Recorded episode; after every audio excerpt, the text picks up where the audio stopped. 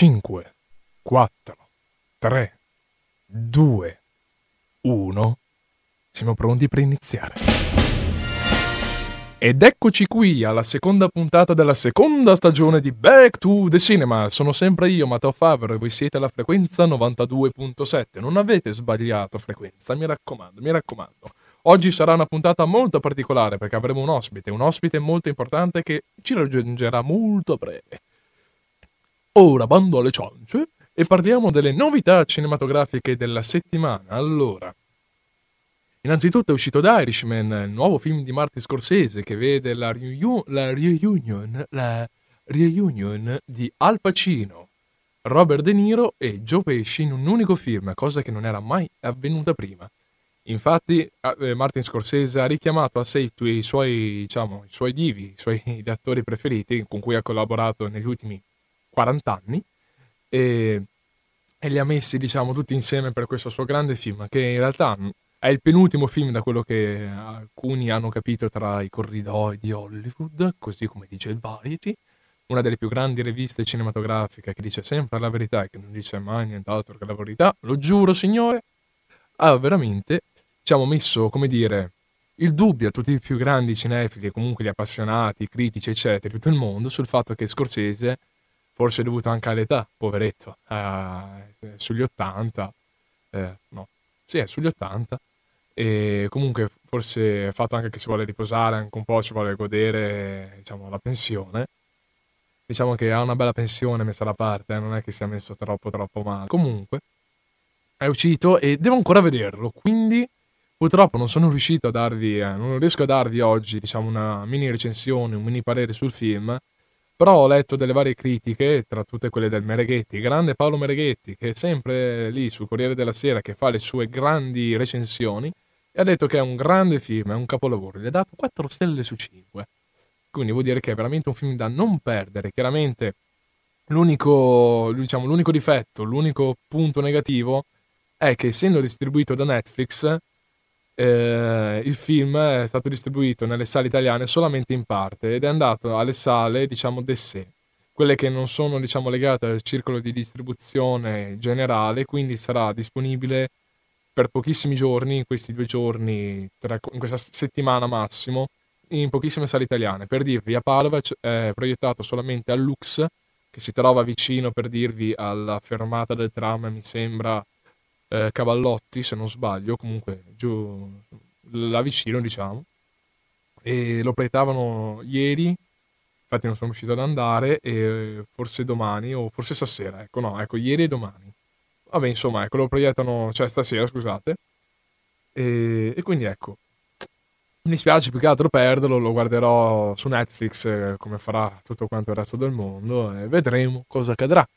Poi, altre notizie da tener conto sono, innanzitutto, come vi dicevo la volta scorsa nella prima puntata, sono entrato quest'anno in una compagnia teatrale, la Beol Cruzante, la quale il 20 dicembre 2019, dopo sette anni, diventa una realtà aperta non non solo alla recitazione. Il 20 dicembre, difatti, al Cinema Don Bosco, in via Camillo dell'Ellis 4, in zona, diciamo, Forcellini, si metterà in scena un varietà dove si vedranno ruzzanti ed ex ruzzanti che si metteranno in gioco con ogni loro talento.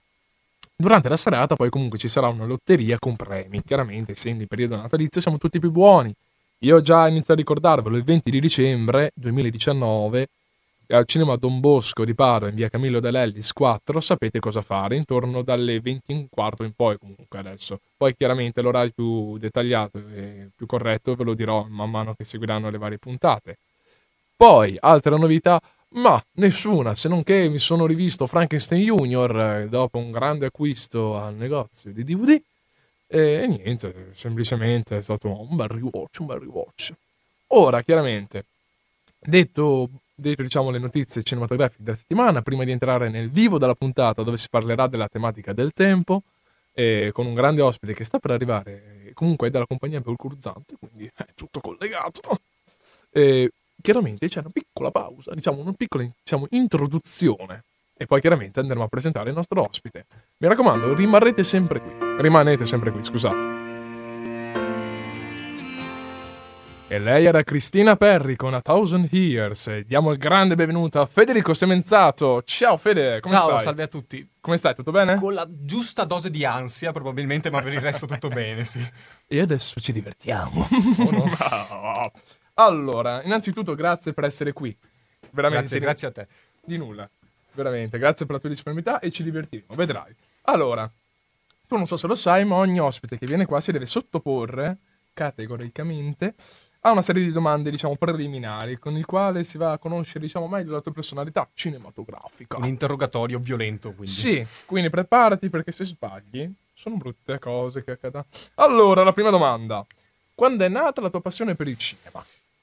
È già la prima domanda ed è complicata. È una passione che in realtà esiste da sempre, da bambini, in modo forse più infantile. È sempre stato bello, divertente guardare film alla sera, ma se devo pensare a un episodio in particolare è forse un giorno riguardando Blade Runner. C'è una parola per questo che è una parola bellissima che è Vujade, è il contrario di déjà vu. Una cosa quindi che hai visto tante tante volte per la prima volta appare totalmente diversa. Io quella volta che vidi Blade Runner mi stravolse completamente la musica, le interpretazioni non erano più solo androidi contro umani, umani contro androidi, astronavi, ma c'era molto di più, c'era il cinema dentro. E quello forse è stata la prima volta che l'ho visto davvero, forse.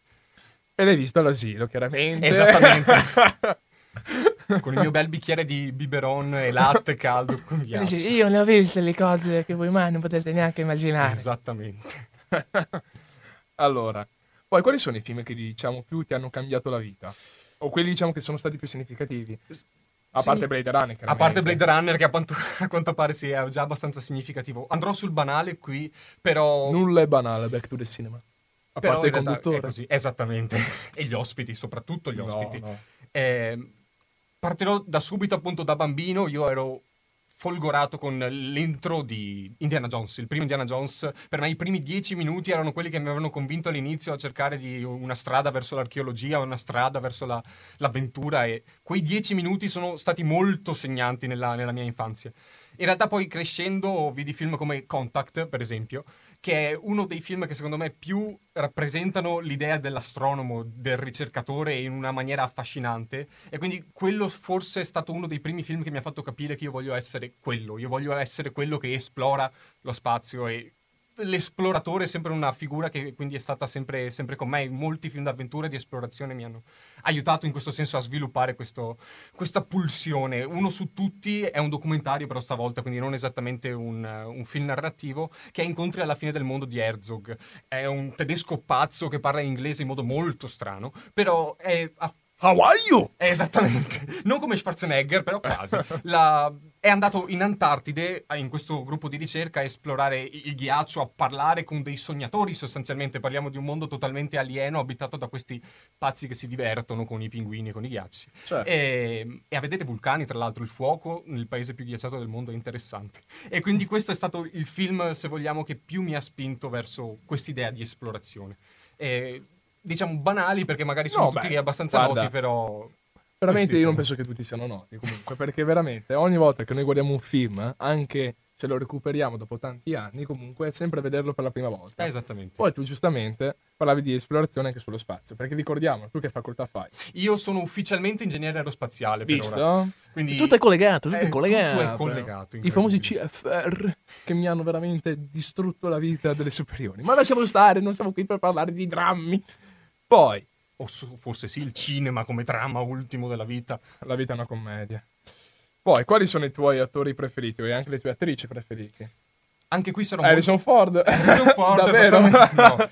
Dovrò essere molto banale, però non c'è risposta che possa essere più giusta. Forse io dirò Grace Kelly e James Stewart quando sono in scena Beh. insieme è Beh. impossibile non amarli ed è la coppia forse più incredibile del... In quale film, ad esempio, tu li apprezzi? Forse molto? sulla finestra del cortile, sul cortile, Sul cortile. perché Di Hitchcock. è di Hitchcock, il grande buon Hitch con... Il grande Alfredo. Il grande Alfredone con la sua pancia e il suo smoking è sempre incredibile quando mette in scena questi due attori è fenomenale.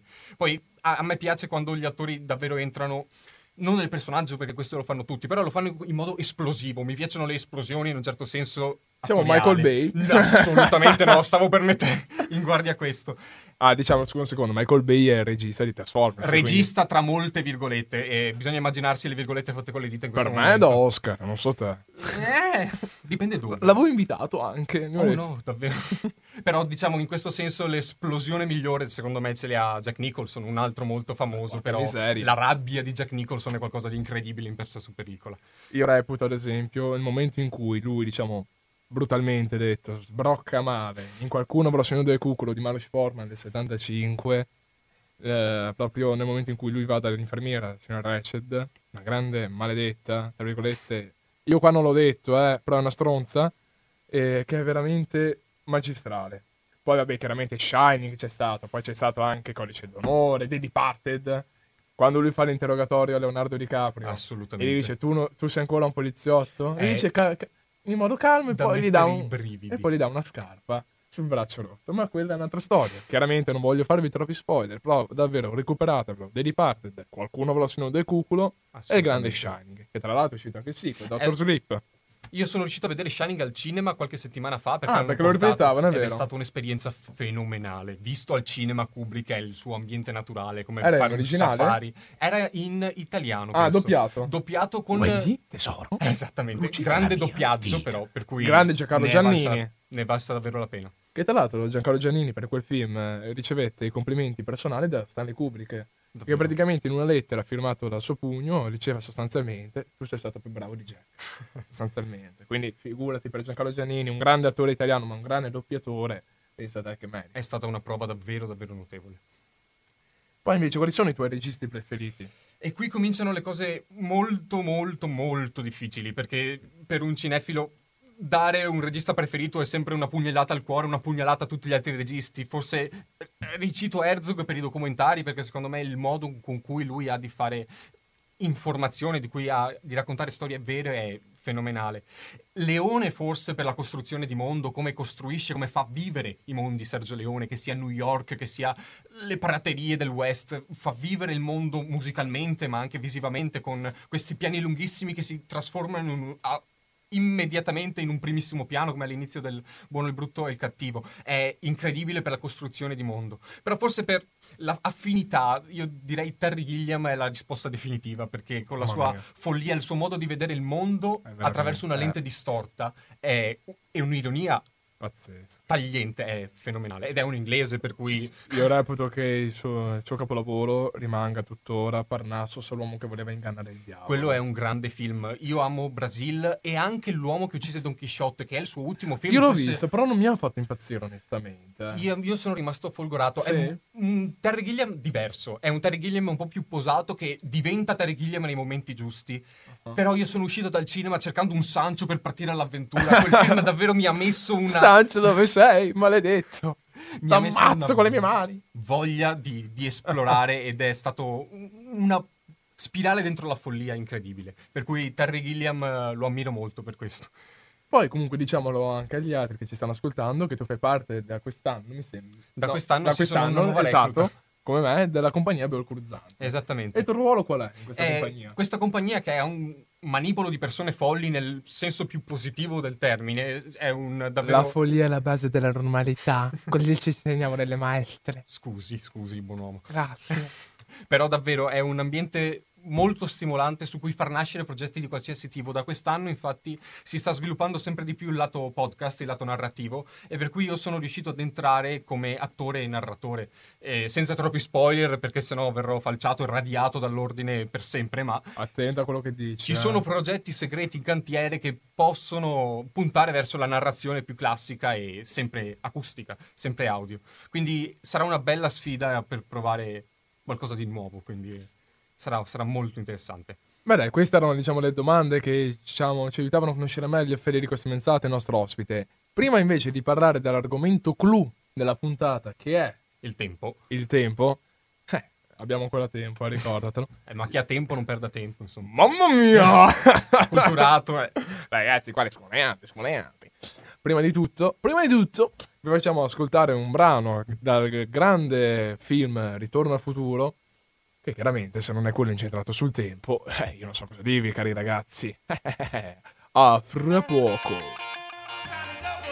E questa era Johnny B. Good, cantata da Michael J. Fox, presente in Ritorno al futuro, il primo capitolo del 1985, diretto da Robert Zemeckis. Siamo sempre qui a Back to the Cinema, alla frequenza 92.7, con ospite Federico Semenzato. Riciao! Risalve, risalve a tutti. Risalve, buongiorno. Allora, stavamo parlando della grande tematica della puntata di oggi, ovvero il tempo, il tempo nel cinema. Allora, bisogna anche essere, bisogna fare veramente una fatica doppia per cercare di intanto non dire cose tanto scontate, perché il tempo nel cinema è un mare magnum, perché di per sé il cinema è classificato come tempo, spazio e movimento, in quanto noi vediamo un'immagine che si muove in un determinato schermo, in questo caso comunque diciamo cinematografico, che segue un suo tempo, un suo spazio, che poi è dato dal montaggio, ma comunque anche da tutto quanto quello che riguarda il motore del cinema.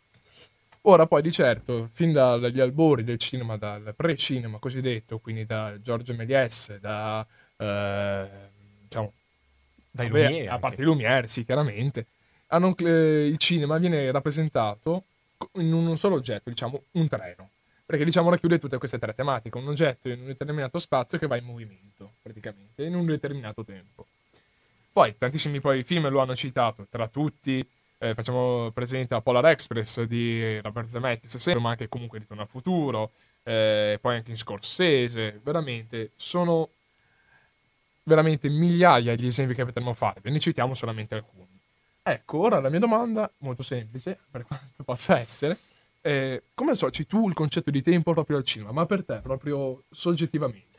Allora, l'immagine che hai usato è perfetta. Il treno per il cinema, intanto sono nati insieme quasi. Il- all'epoca, nel precinema, il treno era la più grande innovazione tecnologica dell'epoca, quindi era normale che per creare spettacolarità si cercasse la cosa più moderna e più nella bocca di tutti. Ed è bellissimo come il treno, questo oggetto che scorre su dei binari da stazione in stazione, rappresenti così perfettamente l'essenza stessa del cinema. E del tempo, quindi anche la magia del cinema, quella che si vocifera sempre, quella che si va in cerca sempre, ovunque, in ogni angolo, in ogni quadratura, secondo me non risiede da nessuna parte, o meglio, la magia del cinema non risiede nella singola immagine o nel fotogramma precedente o nel fotogramma successivo. È nello scorrere di questi fotogrammi. Nel passaggio da un fotogramma all'altro si crea una magia, un'empatia, una cosa che ci rende umani è creare empatia con qualsiasi oggetto, con qualsiasi disegno, con qualsiasi opera d'arte. E così anche per le immagini. E le immagini in movimento ci permette di creare empatia a 24 fotogrammi al secondo. E quindi questo treno che si muove di stazione in stazione rappresenta perfettamente l'idea, l'idea stessa di cinema. Ora, sempre tenendo collegato il fatto di treno, e poi arriveremo anche più nello specifico al tempo, Un'altra cosa che ha mostrato il treno, ed è una cosa che era nata nel precinema, sempre con questo concetto di spettacolarità, era una visione della realtà diversa, una visione che è sempre la realtà ma distorta completamente da un altro punto di vista. Mi ricordo un'installazione che era stata fatta in America, credo, ma non ne sono del tutto sicuro, in cui venivano messi degli spettatori su una sala, proiettata l'immagine di un treno frontalmente, quindi messa la, la cinepresa sulla locomotiva che riprendesse le, le, le, le- le rotaie, andare, andare avanti, scorrere sotto il treno. Questa può essere una banalità e oggi nei film che ha citato ci sono movimenti di macchina del genere in tutti i sensi di questo tipo. Però all'epoca, se ci pensi, il treno si vedeva solo lateralmente. Tu Beh, eri sì. Una persona seduta sul treno, guardare fuori le cose che ti passano lateralmente, distorcere completamente la realtà, girare solamente di 90 gradi il tuo punto di vista, ti permette di vedere il mondo in un modo totalmente diverso. Certamente. E quindi ecco che il cinema comincia a cambiare lo spazio, la concezione di spazio e di tempo stesso. C'è dello stupore, c'è una, una meraviglia incredibile nel tempo. E quindi in questo racconto della realtà in modo totalmente diverso. Come si lega il tempo al cinema, poi lo approfondiremo moltissimo, ma è l'essenza stessa del cinema. Quando parliamo di tempo, parliamo del cinema. E, e quindi questo è fenomenale. Forse, e anticiperò magari una tua domanda, lo vedi molto nel montaggio. Per Chiaramente, esempio. la prossima domanda, tra l'altro. Oh, ma guarda, come se non guarda. le sapessi in anticipo. Io spero che voi prendiate appunti, chiaramente. Chiaramente tu dicevi che è il montaggio, perché di esatto. per sé il montaggio dà il ritmo al film. è una scrittura filmica. Scrivere Chiaramente. per immagini è fenomenale. Chiaramente, infatti, una cosa che ti insegnano è che se, ad esempio, partiamo da un altro esempio.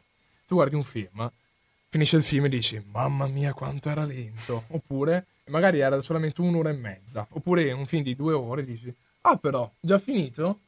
E proprio quello è la magia del montaggio. Esattamente. Poi è anche uno stile, eh, ma fare un montaggio più veloce, più dinamico, invece di fare un montaggio, diciamo, più, come dire, più eh, un po' dilatato, ecco. Ma anche brutalmente collegare una scena all'altra, cosa... Sì. Che senso ha vedere una persona che entra da una porta, c'è uno stacco in un'altra stanza totalmente con una persona che magari fa qualsiasi altra cosa? Il nostro corpo reagisce, la nostra mente riconosce subito che la persona è entrata e sta facendo delle cose. Un collegamento che non è così banale, sono immagini totalmente diverse che il montaggio riesce a far convivere e questo è, è incredibile. Lo si vede in moltissimi film.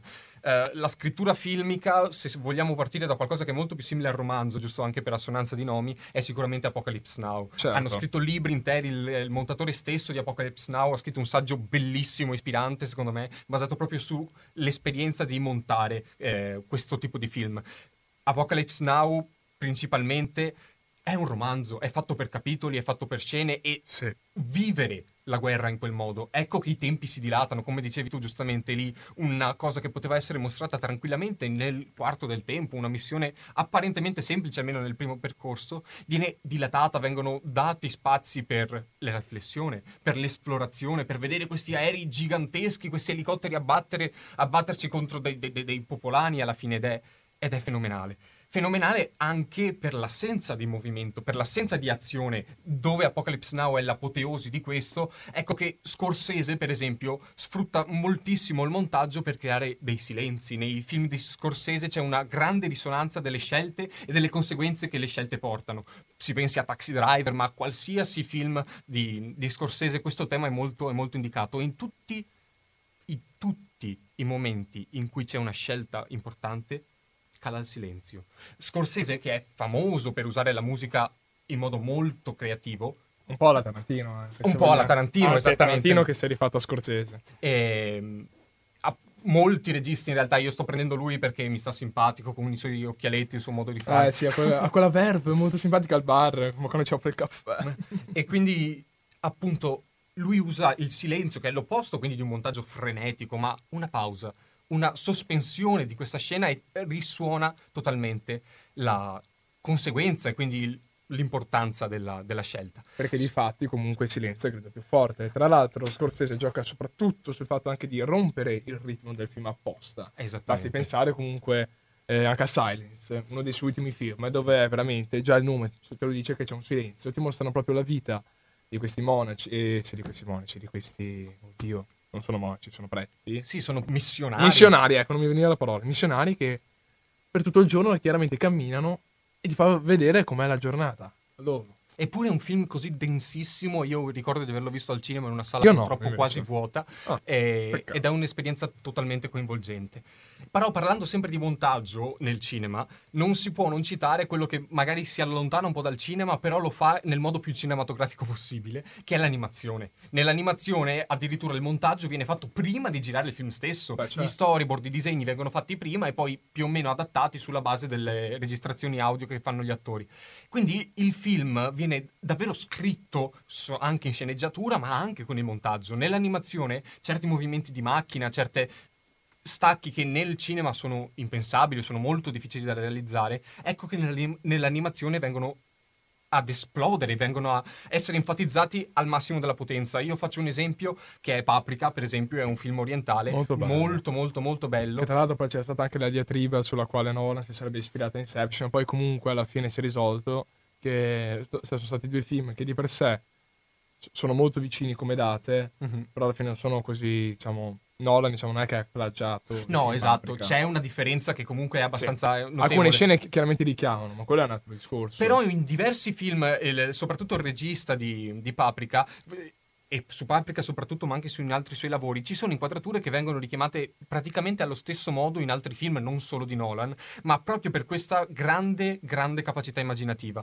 Mi vengono in mente, per citare appunto nel montaggio, quelli che si chiamano match cuts in, eh, in gergo. Sostanzialmente la, na- la narrazione non funziona più per una consecuzione, o meglio, c'è la consecuzione di eventi, però sono eventi che diventano rievocativi. In Paprika, per esempio, ci sono delle, delle scene che si collegano, scene di sogno con scene di realtà, con questi match cuts, una- la fine dell'inquadratura di, di una scena è molto vicina visivamente a quella dell'altra, creando così una sovrapposizione di significati che è fenomenale. Pensandola al cinema, Lawrence d'Arabia è l'esempio più bello, il soffio che spegne il fiammifero e poi esplode in questo rosso acceso del deserto. È Beh, una cosa sta. che visivamente è bellissima. Ma poi anche l'agio, anche la fotografia. Eh, Basti lì- pensare anche al montaggio che ha, eh, poi ha molta influenza sulla fotografia di Blade Runner 2049. Assolutamente. Di Denis Villeneuve. Tra l'altro sta girando solo un film, Dune, eh, non, non perdetevelo. quando Bello il romanzo, non vedo l'ora di vedere. Bello anche l'adattamento di Lynch. Voglio vedere cosa fa Villeneuve. Con, Eh, con vedremo, Dune. dai, vedremo.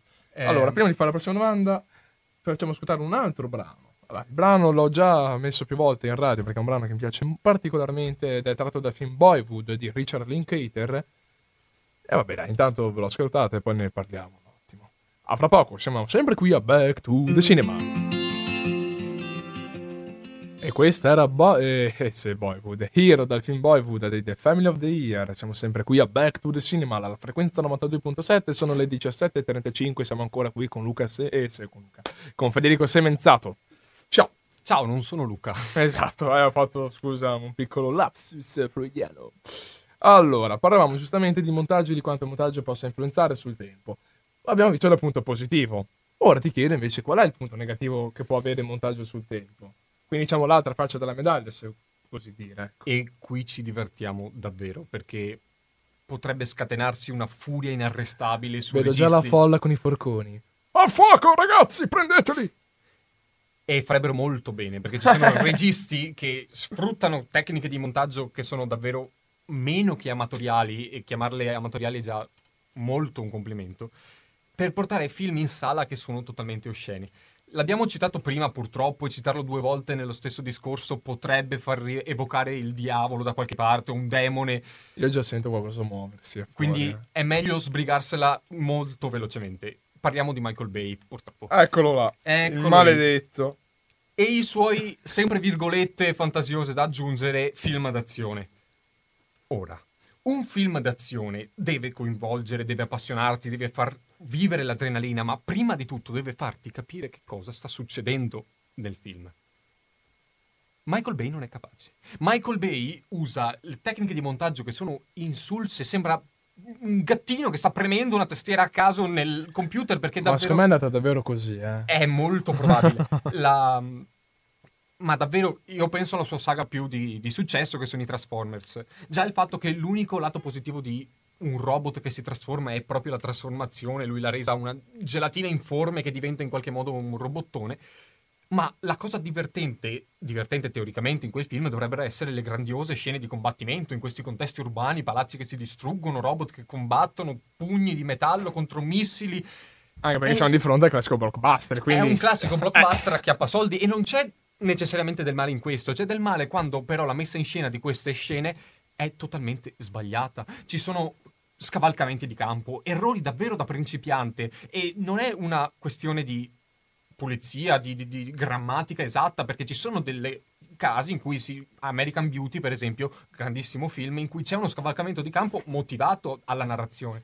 In questo caso sono proprio errori. Sostanzialmente il montaggio, e parlavamo prima di quanto potentemente possa influenzare un film. Abbiamo fatto l'esempio in cui in Paprika può rievocare delle immagini, in Scorsese da questa evocazione del significato. In Bay non funziona nulla. Io davvero al cinema, e purtroppo ho visto Transformers al cinema, Aglia, È questo- aglia, aglia. È il classico caso di chi fa la morale e poi lo becca in Eh. castagna. Attenzione. sono stato costretto in mia difesa, posso dire. Dicono tutti così. Dicono tutti così, lo so, ma io dico la verità, credetemi.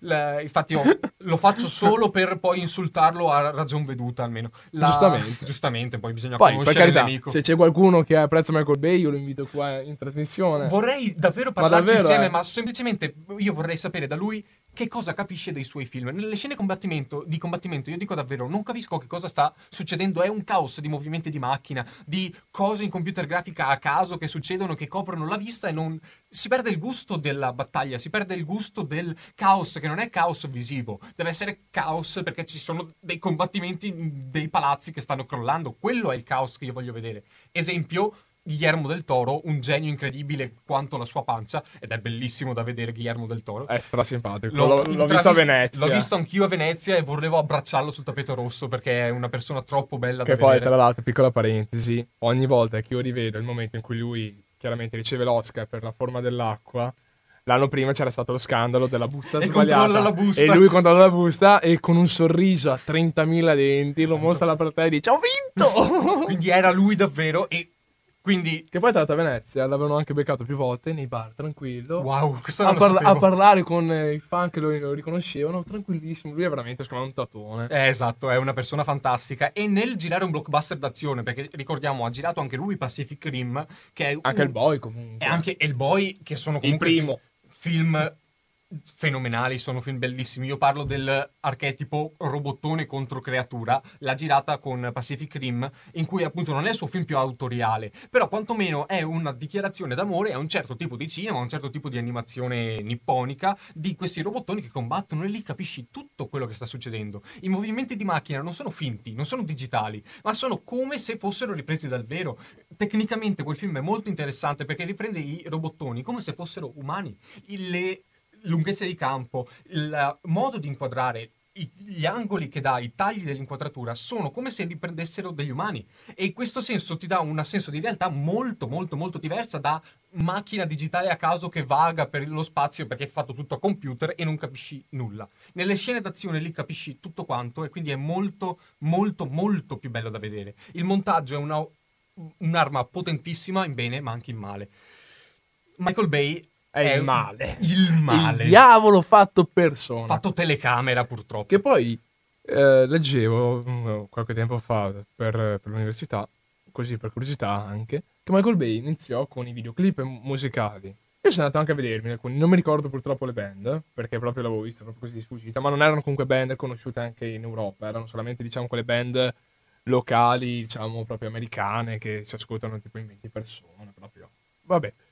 E praticamente se tu guardi Transformers e i suoi primi videoclip, che dovrebbero essere come dei cortometraggi dove comunque uno si va a presentare come regista, come stile, sono identici. So- cioè, non è che c'è stato anche il miglioramento nel corso del tempo. No, no, anzi, peggio. Anzi, è- sì, ci fa perdere tempo, soldi.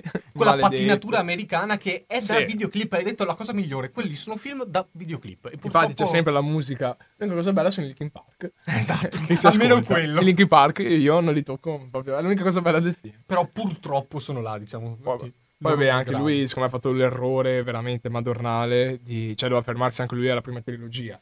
Un altro errore, class- un altro errore che si ritrova, ad esempio, nella saga dei Pirati dei Caraibi. Anche Eh, lì è lo sì. stesso errore. Che quando si va a sbrodolare troppo su un argomento che già di per sé è stato chiuso in qualche modo... Si va a spremere fino in Eh, fondo questa anche macchina esempio, soldi. un, un altro esempio, Toy Story 4. Non ce n'era assolutamente il bisogno di Lì Toy Story però 4. lo- non è bruttissimo come film. No, non è brutto, è non godibile. c'era mi è anche pia- assolutamente no, bisogno. mi è anche è piaciuto, chiaro. eh, mi è anche piaciuto. Però, se tu guardi Toy Story 3, il terzo capitolo, Sono su un altro livello. sì, no, si chiude veramente anche proprio la storia completa. Anche il quarto chiude la storia, se vogliamo, nuovamente. Sì, però, è però- tra- È, troppo forzata. Eh, questo è molto vero. Cioè, secondo me la sbrodano troppo anche nel tempo, proprio fisico, tutte queste grandi saghe cinematografiche. Un altro, Indiana Jones 5, che uscirà fra nel 2020 con, Con Harrison Jones Ford e con con il bastone. il bastone. Io non so qua la, la frusta cosa serva, onestamente. Poveretto, povero cane. Però Eh, veramente... oh. Per insultare al cantieri, magari. Sì, esatto. No, è- questo è molto vero purtroppo.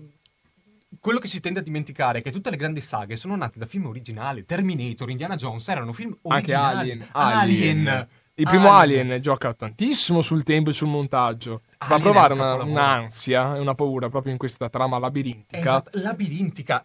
La paura in Alien non ce l'hai per il mostro, non ce l'hai No, no, perché per- ti perdi Ma in perché questa hai astronave. queste carrellate all'indietro su questi corridoi vuoti e sporchi? Perché la fantascienza lì poi è diventata non più una cosa anche lì patinata, tutto pulito, ma sono dei minatori, sono dei lavoratori che stanno commerciando con della tecnologia bassissima e questo è... Alien è un film di fantascienza horror girato da Hitchcock, secondo me. Scott in questo senso ha ripreso tantissimo la, la- la mano del buon, del buon Hitch, del buon Alfredone, per dirigere un film che è straordinario sotto ogni punto di vista. Beh, chiaramente non possiamo non citare comunque sempre sul gioco, anche perché, scu- scusa, una piccola parentesi, eh, nel momento in cui anche si va a parlare del tempo nel cinema, subito si fa diciamo, riferimento alla fantascienza in generale. Mhm. Il che non è chiaramente, è, è sacrosanto, eh. però secondo me è un po' riduttivo. Però ecco, soffermandoci diciamo sulla fantascienza proprio in questo momento, Mhm. se pensiamo ai più grandi capolavori della fantascienza, vabbè, partiamo dall'inizio, Metropolis, poi comunque c'è stato 2001 in nello spazio di Kubrick, che ha rivoluzionato tutto il cinema, diciamo, eh, interstellare de- de- del non mondo, solo. e non solo, chiaramente. Poi lo stesso Interstellar del 2014 di Christopher Jonathan James Nolan, poi Arrival del grande di, di Denis Villeneuve, eh, poi eh, chiaramente Blade Runner, Blade Runner del 2049, chiaramente sono film che sono entrati eh, nella mente del grande pubblico, non tanto, diciamo, per, vabbè, chiaramente per la storia in sé sicuramente, è ovvio, però proprio secondo me perché lì c'è stato proprio un gioco sul tempo, proprio filmico e anche narrativo diegetico. Ed è esattamente questo. Purtroppo per grande tempo, infatti tu per- hai fatto nella carrellata che comunque è praticamente tutta giusta, un salto enorme da Metropolis a 2001, c'è tan- tanta acqua in mezzo. Purtroppo infatti per grande tempo la fantascienza è stata sempre relegata a film di serie B, a una cosa spregevole, una cosa per le sale a pochi soldi, non alta, elevata abbastanza per... e qua per secondo me Kubrick ha cambiato le carte in tavola, E è stato solo- lui che ha cambiato. Kubrick dai. ha portato una totale trasformazione del genere e questo è sicuro. Però sta di fatto che per lungo tempo, anche dopo Kubrick, la fantascienza paradossalmente era però facile da produrre perché faceva soldi, la gente andava a vedere perché è divertente ed era un modo per i produttori di accaparrarsi un film abbastanza sicuro, tra virgolette, e per i registi soprattutto di sperimentare, perché la fantascienza come genere in sé, che poi trascende il genere stesso, perché di fantascienza parliamo, ma poi possiamo andare sul romantico, il drammatico, l'horror, possiamo fare qualsiasi commistione vogliamo, ma la fantascienza è un sandbox incredibile per i registi di sperimentare qualcosa di nuovo e dà la possibilità di una distanza anche fisica e anche temporale, po- proiettandosi al futuro, per esempio, di descrivere con accuratezza incredibile la contemporaneità. Ed è qui c'è un collegamento tra il tempo presente e il tempo futuro, in un certo senso. Ma anche tempo passato. Ma anche il tempo passato, mi spiego meglio. 2001, per esempio, film prodotto in piena era spaziale. Si vede chiaramente che da lì a un 40 anni, al 2001 appunto, la- l'umanità sarebbe già andata a colonizzare prima la Luna, poi altri pianeti, stazioni spaziali che orbita- orbitano perennemente te- so- intorno alla Terra, la fantascienza in quel caso, e anche quella russa per esempio, era proiettata verso l'era spaziale. Caduta quella, la fantascienza poi si tramuta. C'è stato per un grande periodo la paura dell'altro, del diverso, la cosa, eh, film con gli alieni, quindi anche anni 50, c'era questa paura dell'altro e spesso il mostro, spesso quell'alieno che La arrivava. cosa di Joe Carpenter. La cosa di George Carter è un film straordinario. No, no, proprio per... Vabbè, per Però sì, specificare. Ho, ca- ho capito. Ehm, e quindi questo è un modo molto intrigante appunto per affrontare il presente. C'è però una cosa molto più intima nella fantascienza ed è un pensiero che io mi trovo spesso a fare, che si... E qui parte la parte noiosa. eh, collega in un certo senso a un pensiero di un filosofo mh, tedesco, se non sbaglio, Leibniz. Eh, Leibniz, grandissimo matematico, grandissimo ingegnere, era anche un grandissimo filosofo, aveva introdotto per primo, poi lo riprenderanno molti altri pensatori, Deleuze poi nella sua teoria del cinema, ma la monade, la monade che può sembrare abbastanza ambiguo come termine, ma è una cosa molto intrigante come concetto. Mi spiego meglio, la fantascienza usa l'andare fuori, l'esplorare, l'esplorazione, quindi andare fuori, fuori dal confine prefissato, fuori dalla madreterra, poter coprire la terra solo con un dito, tutto quello che è stato, tutto quello che è, dietro un dito. Questo può fare lo spazio. E questa fantascienza, questo modo di andare fuori, fa conoscere noi stessi. È il concetto di monade, l'esplorazione fisica come massima introspezione. Questo lo si vede in, um, in 2001, per esempio. In Ma anche in 2001 Interstellar comunque. anche in Interstellar. Io in Interstellar sono abbastanza critico e forse quella dopo ci arriveremo. E là, E e là- là ci sarà lo scontro tra uno- Federico Semenzato e Matteo Favero. Ho già tirato fuori il pugnale, sono pronto. Ah, ecco, infatti- io sono disarmato, ragazzi. Eh. È la fine di Back to the Cinema. No, lo prenderò, lo prenderò io. Vabbè, Come- chiaro, guarda, te lo vendo il programma, eh, guarda che te lo vendo. No, quindi davvero 2001 per esempio usa l'esplorazione del, del fuori, uno- un'esplorazione fisica, il monolite che ti spinge ad andare sempre più in là, come introspezione per il dentro. L'evoluzione umana, qual- quello che quindi fa più pensare a un'introspezione, in questo caso scientifica, ma appunto è la massima, il, il massimo pensiero di natura umana. Che cosa siamo? Perché siamo? Il monolite ci risponde spingendoci sempre più in avanti. Al contrario, in Solaris di Tarkovsky, del grandissimo Tar- Tarkovsky, le cose sono invertite.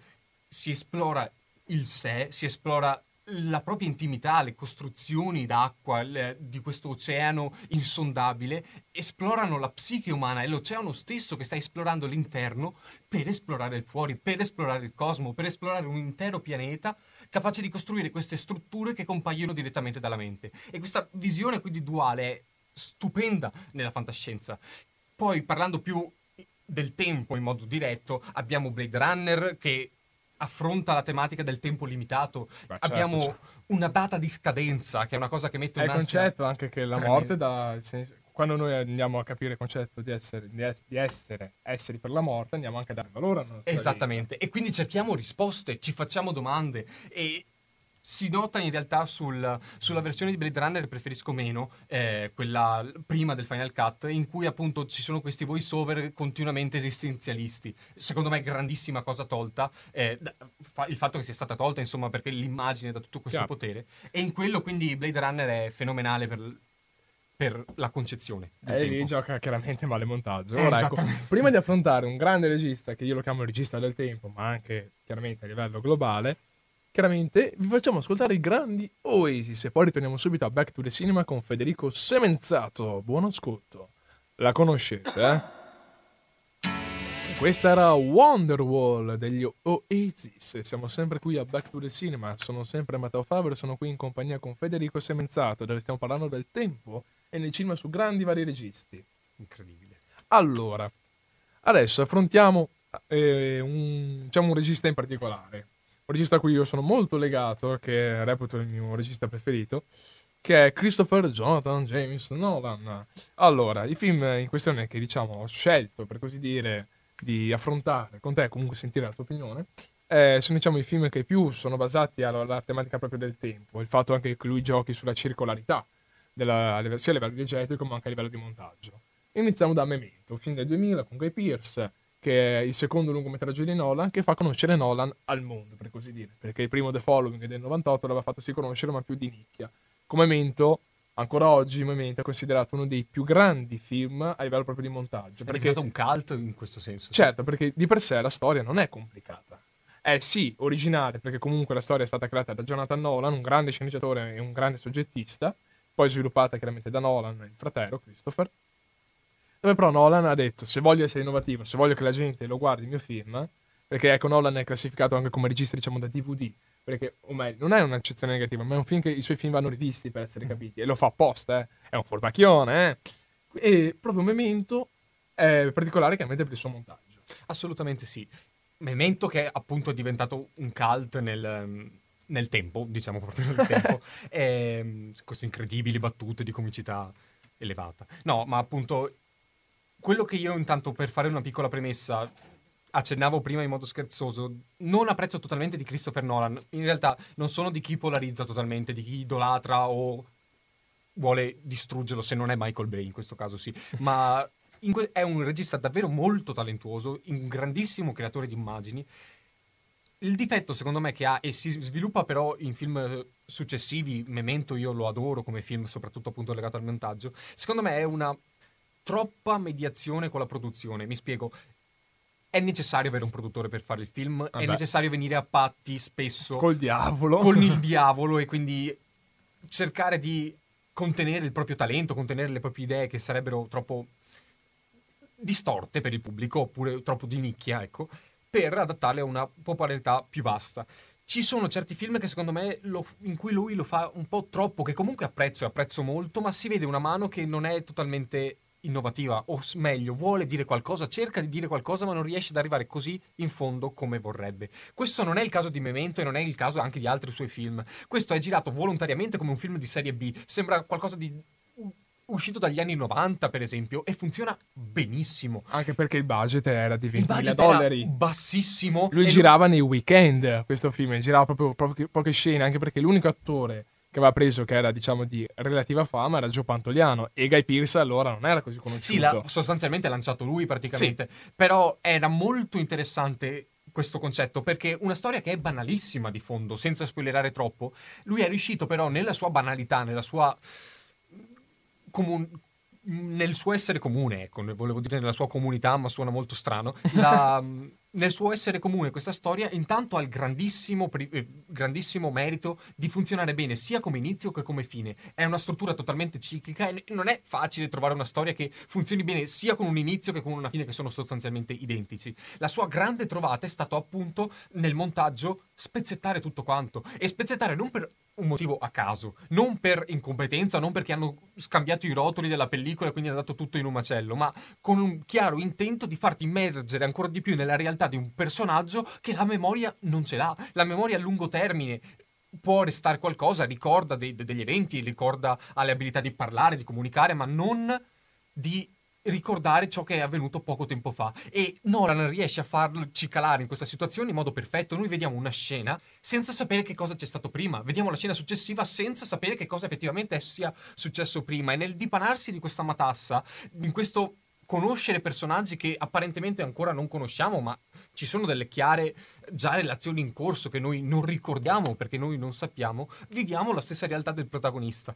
Ora, la cosa molto interessante è che personaggi che all'inizio sembrano i più buoni o quelli che sembrano più cattivi, lungo tutto il film si va a invertire, quindi c'è anche questa visione del mondo che effettivamente nel suo essere frammentario a volte le prime apparenze non sono così rigorose, non sono così precise come si vorrebbe essere. In questo senso Memento è molto molto interessante, come è montato in questo fare incasellato, potremmo dire, spezzettato, è fenomenale sia per un punto di vista di immersione, ma anche appunto di storytelling puro. E quindi riesce a incalzare sempre con qualcosa di nuovo ed è molto interessante. Che poi, tra l'altro, anche una cosa che a me mi ha sempre colpito fin da subito in quel film è il fatto che questo gioco anche tra il bianco e nero e il colore nel film. Assolutamente. Perché per tutto il film c'è questo salto voluto, chiaramente, tra il, alcune scene in bianco e nero che vanno a sottolineare ciò che è passato e il film, diciamo, diciamo a colori, ecco.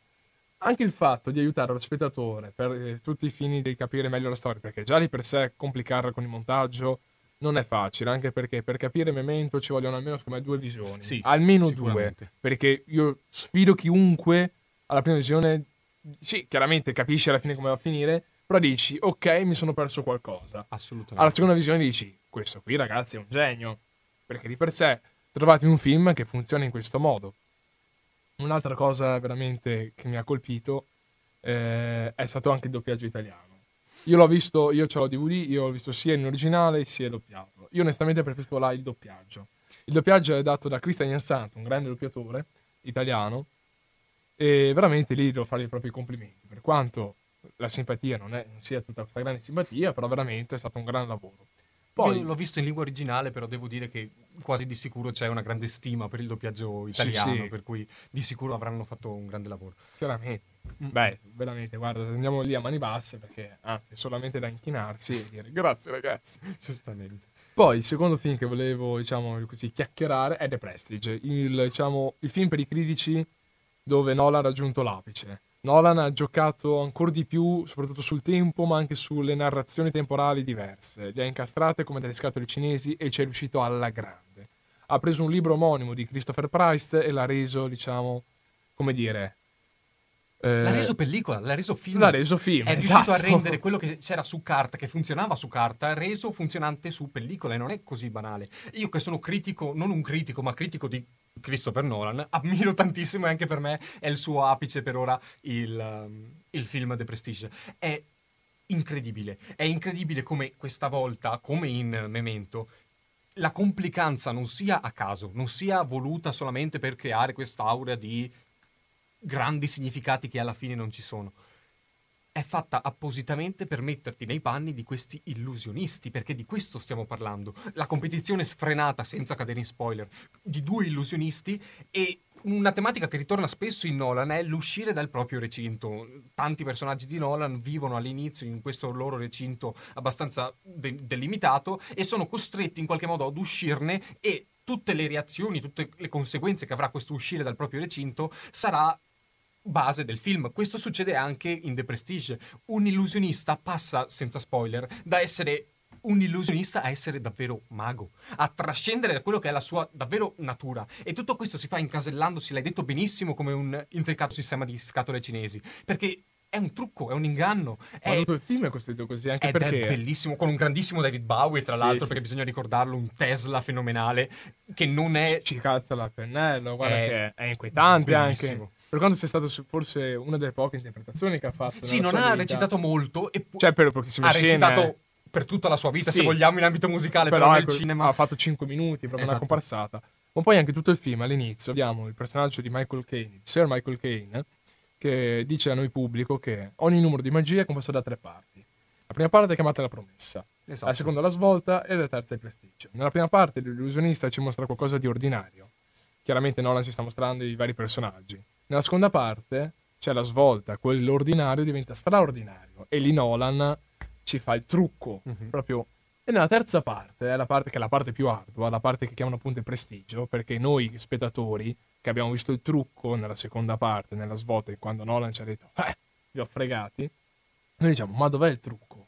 Noi vogliamo saperlo, perché il nostro applaudire non è tanto al fatto che siamo stati stupiti, ma è il fatto che non abbiamo capito come cavolo ha fatto. Esattamente. E Nolan, per tutto il film, fino alla fine, ci tiene col fiato sospeso. Ma in Perché... realtà te lo fa capire subito, perché all'inizio, a inizio, inizio, Ah sì, inizio, te lo dice. Lo dice, però, Però, adesso non vogliamo fare spoiler, Eh, esatto. però lui ti svia subito con un'altra ti pista. svia, è un illusionista fenomenale in questo senso. Lui ha messo in piedi e l'hai detto benissimo. Ti ha detto la verità, però ti ha detto no, no, non può essere perché poi te lo spiega. anche. Esatto. Quindi ha- è diventato davvero anche lui un illusionista. Quindi tutto il film chiaramente è un grande trucco di magia, Assolutamente. filmico chiaramente, dove chiaramente il tempo è il protagonista. E anche la contestualizzazione comunque ambientale rende ancora di più interessante tutto, perché la Londa vittoriana con questi suoi paesaggi, questi suoi personaggi, è, è molto, è molto interessante, è davvero un grande... E quindi in questo senso cerco di promuoverlo. Eh, in altri forse meno, eh, probabilmente ci arriverai, ma... Ecco il prossimo perché io sento che È già, qui già sento le spine sulla schiena di Federico Senzato che dicono aia aia il prossimo film non mi piace. Eh. Il prossimo film è Interstellar, Eh, che è un film qui. che ha diviso il pubblico e qua vediamo le due facce del pubblico. Uno, uno che chiaramente Ha già l'ha- infarcato i guantoni perché... e, e non sono io, anche perché non sono non riuscirei mai a fare botte, sono proprio una pippa. E... Prendendo subito dal fatto che per me Interstellar è un grande film. Non è il migliore di Nolan, per quanto comunque secondo me ci possa avvicinare. Per me i migliori di Nolan sono The Prestige, Memento e Inception. Qui concordo. Ok, meno male. Mi sono evitato un gancio sinistro No, pazzesco esatto. perché era già pronto, era, lì già carico. in eh. guardia. Interstellar. Innanzitutto Interstellar racchiude, almeno non è che racchiuda, però diciamo esalta ancora di più la tematica del viaggio e del ritorno di un padre dai figli. Perché noi anche in The Prestige vediamo questo ritorno ai figli. Sì. Anche in Inception vediamo questo qui, un ritorno dei figli, cioè da- de- dei figli. Esatto. Eh, ai figli, scusa. E anche in Interstellar idem, il padre che ricerca la figlia, praticamente. Quindi in Dunkerque, se vogliamo, l'ultimo film, invece vediamo il contrario, i figli che tornano dai padri, se vogliamo. Però ecco, Interstellar, chiaramente un film di fantascienza che ovviamente cita con eh, grazia magistrale Grande 2001 sei nello spazio di Kubrick e secondo me non poteva non far da meno onestamente eh, dove lì chiaramente il tempo è tutto il film si basa tutto sul fatto di andare con, a una corsa contro il tempo Sì e no. Nel senso, è vero che il tempo sta in una delle tematiche più centrali del film, un pezzo della colonna sonora bellissima, tra l'altro. Hans Zimmer Eh, si chiama proprio Time, se non Time. sbaglio. sì sì sì E diciamo è già un preludio, è abbastanza iconica come come fatto il problema, però è un altro. Mi spiego, non parlerò da ingegnere aerospaziale. Io ho molti colleghi che sono affiatatamente appassionati del film, ci sono delle incongruenze a livello scientifico, ma non mi importa. Io amo la fantascienza, non sono qui per fargli la pagella della veridicità scientifica, per quanto ci sia, è vero, la rappresentazione del buco nero in modo... però devi ammettere che grazie a quella sua rappresentazione Eh, sì. abbiamo visto il vero buco nero come nella realtà pochi mesi fa ed è tale e quale Ma da- Kip Thorne con le sue teorie ci ha visto giusto Quello è un grande fisico, appunto, ma questo non Ma è mai to- messo in dubbio. Per chi non lo sapesse, comunque tutto il film si basa su delle teorie appunto di questo astrofisico che è Esatto. Kip Thorne. La, ci sono- Nobel, se non Sbaglio? Premio Nobel Premio per Nobel. le onde gravitazionali. Mm. Lui è stato un fisico gigantesco che per anni ha vissuto con questa idea e non riusciva a misurarla fino a quando, qua- appunto, qualche anno fa siamo riusciti finalmente a vedere la prima traccia. Ma questo non è un programma di scienza, non ancora almeno. Ehm, però.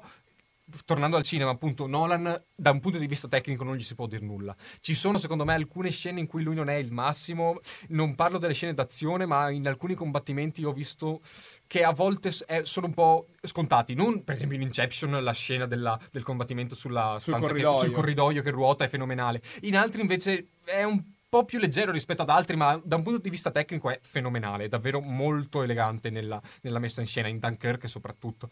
E in Interstellar, però, il problema, ripeto, secondo me è un altro. Arrivando alla- al cuore della questione, è quella cosa che accennavo prima riguardo la mediazione con la produzione, nel senso, era un film che poteva davvero parlare a molti e parlare di molto, però lo cerca di fare sempre in un modo molto, non per sottotesti, ma accennato, lasciato lì. La tematica del padre c'è, però secondo me uno dei più grandi difetti del film è proprio il finale, perché è un finale strappalacrime che in un film così realista, così pomposo, così volutamente pomposo, stona un po'. Cioè devo am- ammettere che quando l'ho visto sì, c'è questa ricongiunzione, sì, c'è delle emotività, però io non mi sono affezionato così tanto ai personaggi per poterla sentire.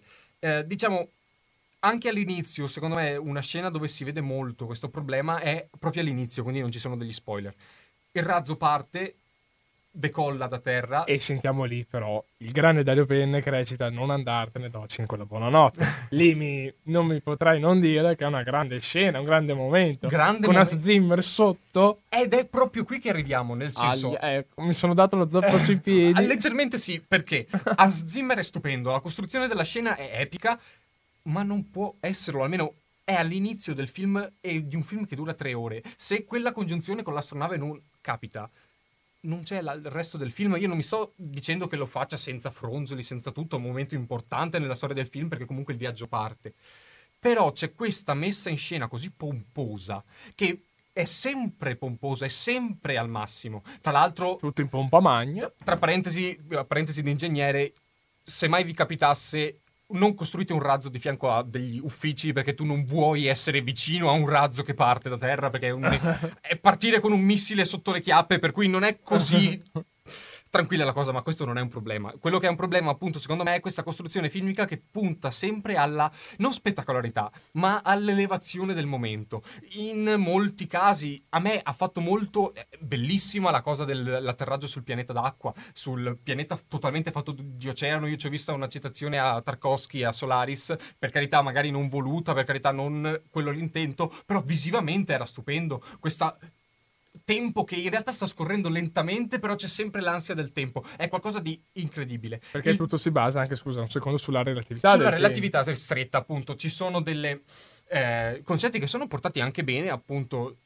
Il tempo può non scorrere in ugual modo a seconda della posizione in un tuo campo gravitazionale. Questa è la relatività generale di Einstein, teoria bellissima, che appunto qui è portata anche abbastanza bene. Il problema però è sempre questo, c'è questa troppa voglia di fare pomposità, c'è questa troppa voglia di parlare di tanto perché cerca di parlare di amore, ma non ce la fa fino in fondo, cerca di parlare del ricongiungimento con i figli, però non ce la fa fino in fondo, non capisco dove lui voglia andare a parare. Quello che secondo me è stato, appunto, ci sono queste idee tutte convolute in mezzo a questo progetto gigantesco, sono tutte tracce, tutti elementi che potevano essere approfonditi in modo gigante, concluso poi e soprattutto con quel finale smielato che a me in realtà ha lasciato un po' interdetto proprio per questo. Secondo me con un finale diverso già avrei vissuto il film diversamente. Non, non mi ha ispirato da questo punto di vista. ecco. Beh, c'è anche da dire che Jonathan Nolan, nel momento in cui ha scritto la sceneggiatura, aveva ideato un altro finale. È stato proprio Christopher Nolan che ha scelto quel finale lì. eh. E quindi forse Christopher Nolan questa volta ha sbagliato. Per cui eh, Eh, mi dispiace ammetterlo, vabbè, però. dai, eh, Ma que- anche questo è bello del cinema, anche avere le idee discordanti. Chiaramente. Chiaramente, se il film non ti dà. Però genera discussione. Questo insomma. Eh, questo è è lo scopo del cinema, onestamente. La- io,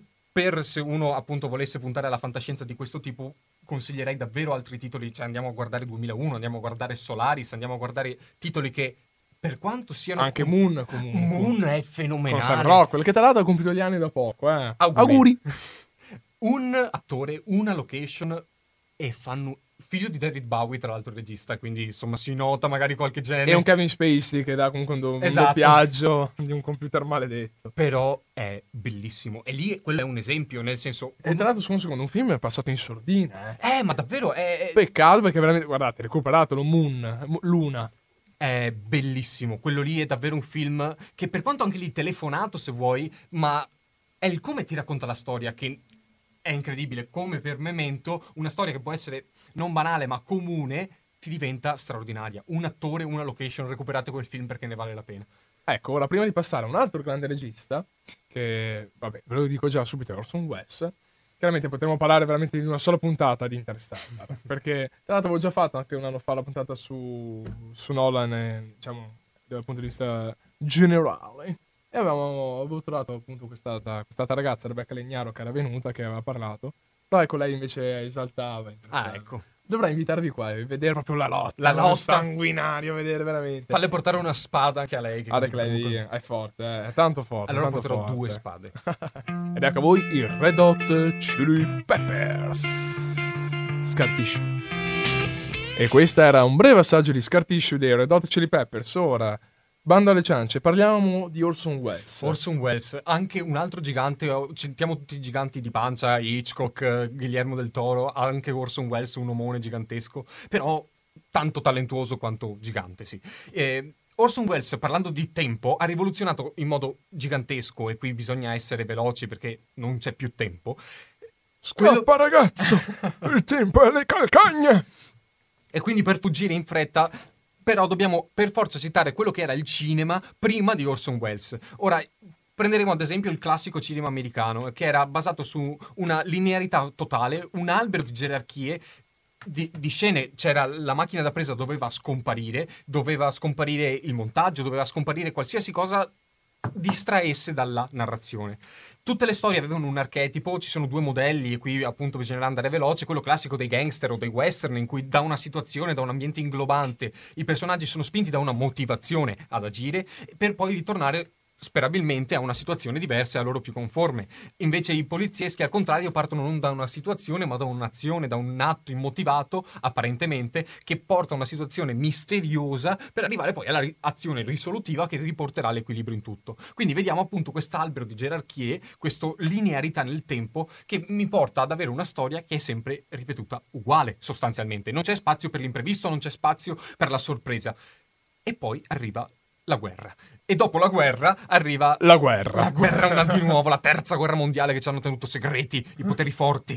Però in realtà arriva poi il neorealismo in Italia, arriva la Nouvelle Vague in Francia, e arriva Orson Welles, arriva Hitchcock, arrivano artisti che snaturano totalmente il concetto stesso di tempo. Da un albero diventa un pezzo di carta, da qualcosa di rigido, da qualcosa di gerarchico, diventa qualcosa di sfaldabile, rimodellabile, componibile. Il tempo non è più qualcosa di lineare, ma è qualcosa che si sofferma non più sull'azione, ma sulla contemplazione, sul vagare. Ci sono scene di film neorealisti in cui si vede gente camminare a caso nell'ambiente. Beh, e non è... scusa un secondo, un altro regista, neorealista, che è un grande proprio sul tempo, che proprio gioca molto, è anche Federico Fellini. Fellini incredibile. il tempo onirico. Il tempo onirico, per lui onirico... Piccola breve parentesi, Sì, brevissima perché non voglio aprirmi di più su Fellini, ma è omonimo e ci Faremo si- un'altra puntata sicuramente, te lo dico, guarda Ci che si- qua ci si capisce la molto. carne al fuoco è tanta, È eh. davvero, davvero molto. Altro che grigliata. Però davvero Fellini è un genio in questo. E ricollegandosi comunque allo sfaldamento del tempo, l'immagine non è più connessa in questo caso all'immagine successiva, a un'immagine dopo, quindi a un evento dopo, ma al passato del protagonista, del personaggio. Mi spiego meglio, un'immagine, una cosa evocativa, non è più mossa da una motivazione ad andare avanti, ma da ripascare dal passato e quindi per approfondire la psicologia stessa. Tolto il movimento nel cinema, emerge il tempo nella sua essenza più pura. È come guardare attraverso un cristallo dove ci sono sfaccettature in ogni lato, dove ci sono sfaccettature che sì sono diverse ma che coesistono insieme. Il flashback, e qua bisogna fare attenzione, non è un sinonimo di questo. Usare il flashback è comunque dare linearità a una storia per quanto invertendo l'ordine. Il tempo e il il tempo, quindi il passato, scusate, e il presente, devono eh, coesistere. Realtà e fantasia, immaginazione, verità e falso, tutto questo deve coesistere in un unico flusso, dare un flusso totale al film.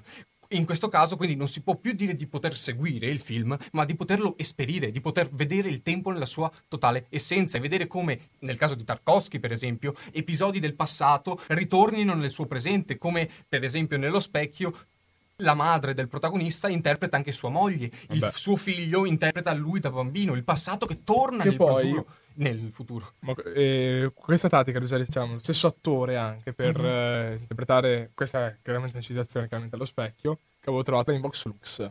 Che questo mi manca. È uno dei ultimi film con Natalie Portman, è uscito questa- questo settembre. Il film non è bello, eh. Ok. Non è bello.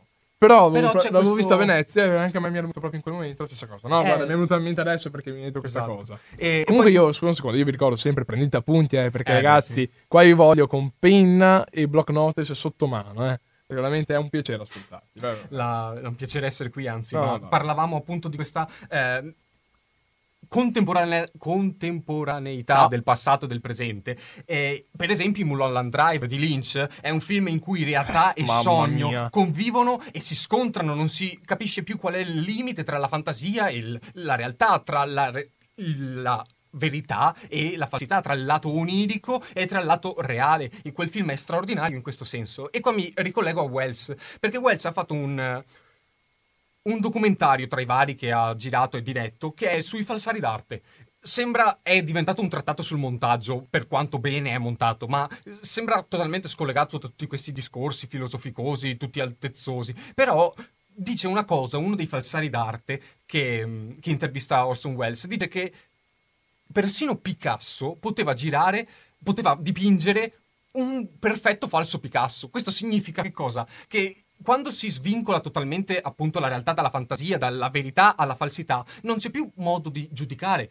Un, un film in cui non c'è linearità, in cui tutto è rimescolato, in cui tutto è Tutto può percezione, succedere. tutto può succedere E anche, la falsità. Ma anche in ogni caso c'è anche de- un pezzo di autore. Ed è esattamente questo. La falsità Tutto permea. ritorna, tutto ritorna. sono falsari. I protagonisti sono falsari, sono tutti Picasso che potrebbero girare un perfetto falso Picasso e tutto può succedere. E in questo senso quindi è una bella morale, se vogliamo portarsi a casa una Beh, morale sì, da dai, tutto. è abbastanza carino. Potre- sì, però il tutto è di non dare giudizi alla vita. Non puoi avere un giudizio quando non sai distinguere il vero dal falso. Puoi solamente espedire questa vita nel modo più puro, più innocente, più spontaneo. È qualcosa di bellissimo secondo me. E questo il cinema di Wells prima di tutto, ma appunto con Lynch poi, Tarkovsky e tanti autori sono riusciti a portarlo ed è fenomenale.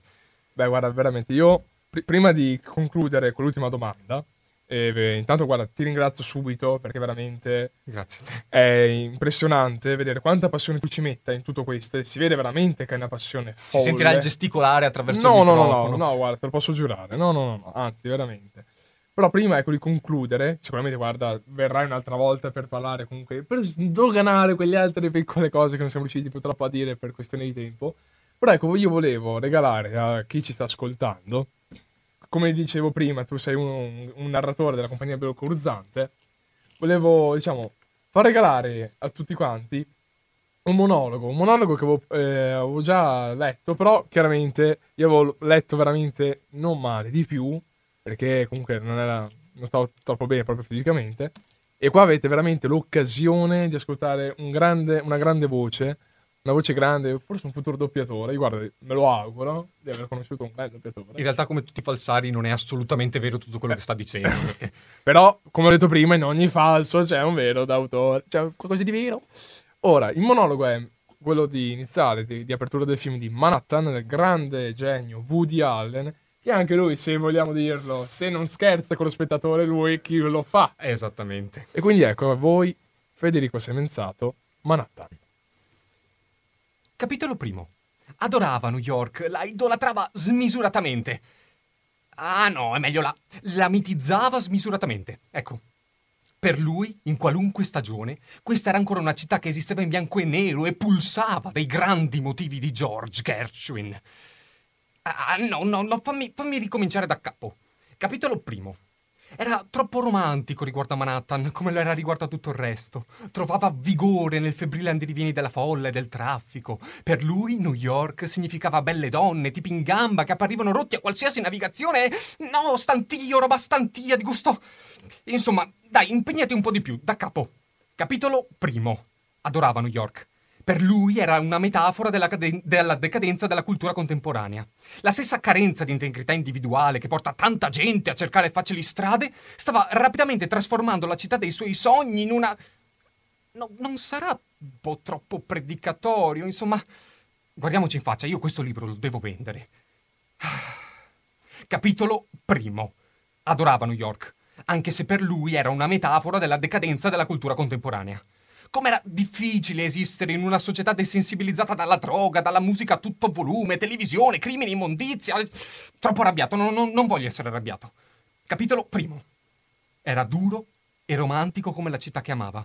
Dietro i suoi occhiali dalla montatura nera, acquattata ma pronta al balzo, la potenza sessuale di una tigre. No, aspetta, ci sono! New York era la sua città. E lo sarebbe sempre stata.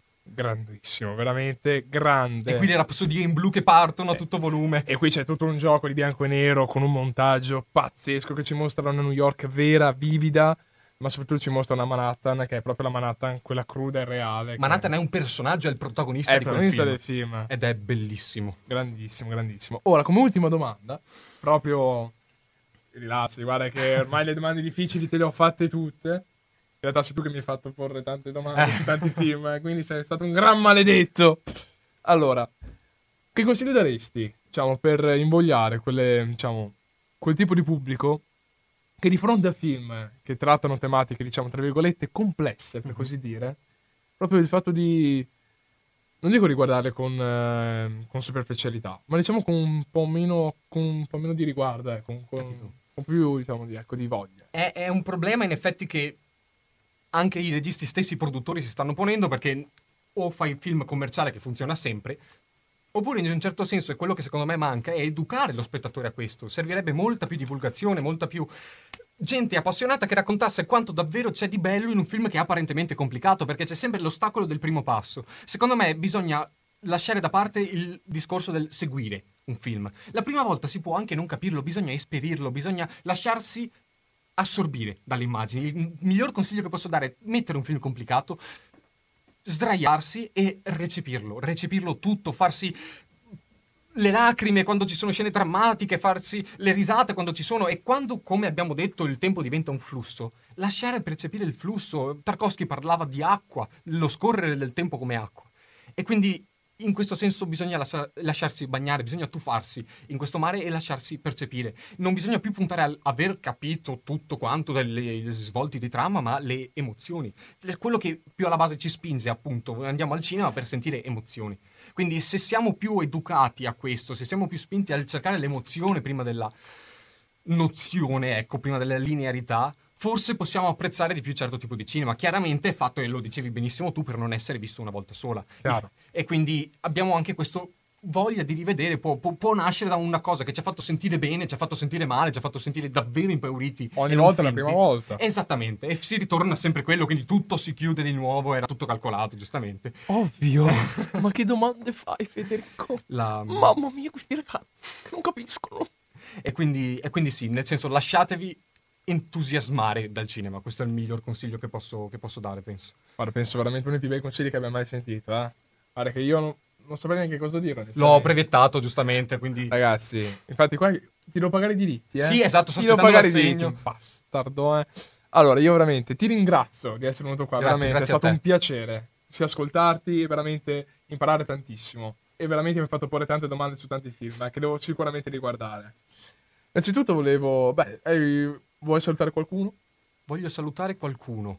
Ciao qualcuno! Ciao qualcuno! da quanto tempo? No, vorrei salutare tutti i pochi che mi staranno ascoltando, Chiara sicuramente, ma tutti quanti. Eh, in realtà non vorrei salutare tutti, non vorrei salutare nessuno, vorrei salutare la mia ansia che se n'è andata dall'inizio, ecco, possiamo Ciao, dire così. ansia. È Ciao ansia piacere e ciao averti con Chiara. noi. E ciao mamma, che sono in radio finalmente! RDS. Eh, Eh. E quindi no, non citiamo la concorrenza. No, no, no. Io invece saluto tutta la compagnia Belcurzante che ci sta ascoltando, saluto Francesca, saluto tutti quanti coloro che hanno voluto piacere e anche modo di ascoltarci in questa compagnia. Io vi ricordo che la prossima puntata sarà il 20 novembre con un altro grande ospite dove si parlerà di Lars von Trier. Wow. Brevemente, bro- promosso bocciato. Mm, Dipende dal film. Rimandato, Promosso- rimandato, rimandato, rimandato. O sei promosso o sei rimandato qui a Back to the Cinema. E allora rimandato. Io veramente vi ringrazio e ci, risen- e ci si risente alla prossima puntata. Grazie a tutti. Ciao!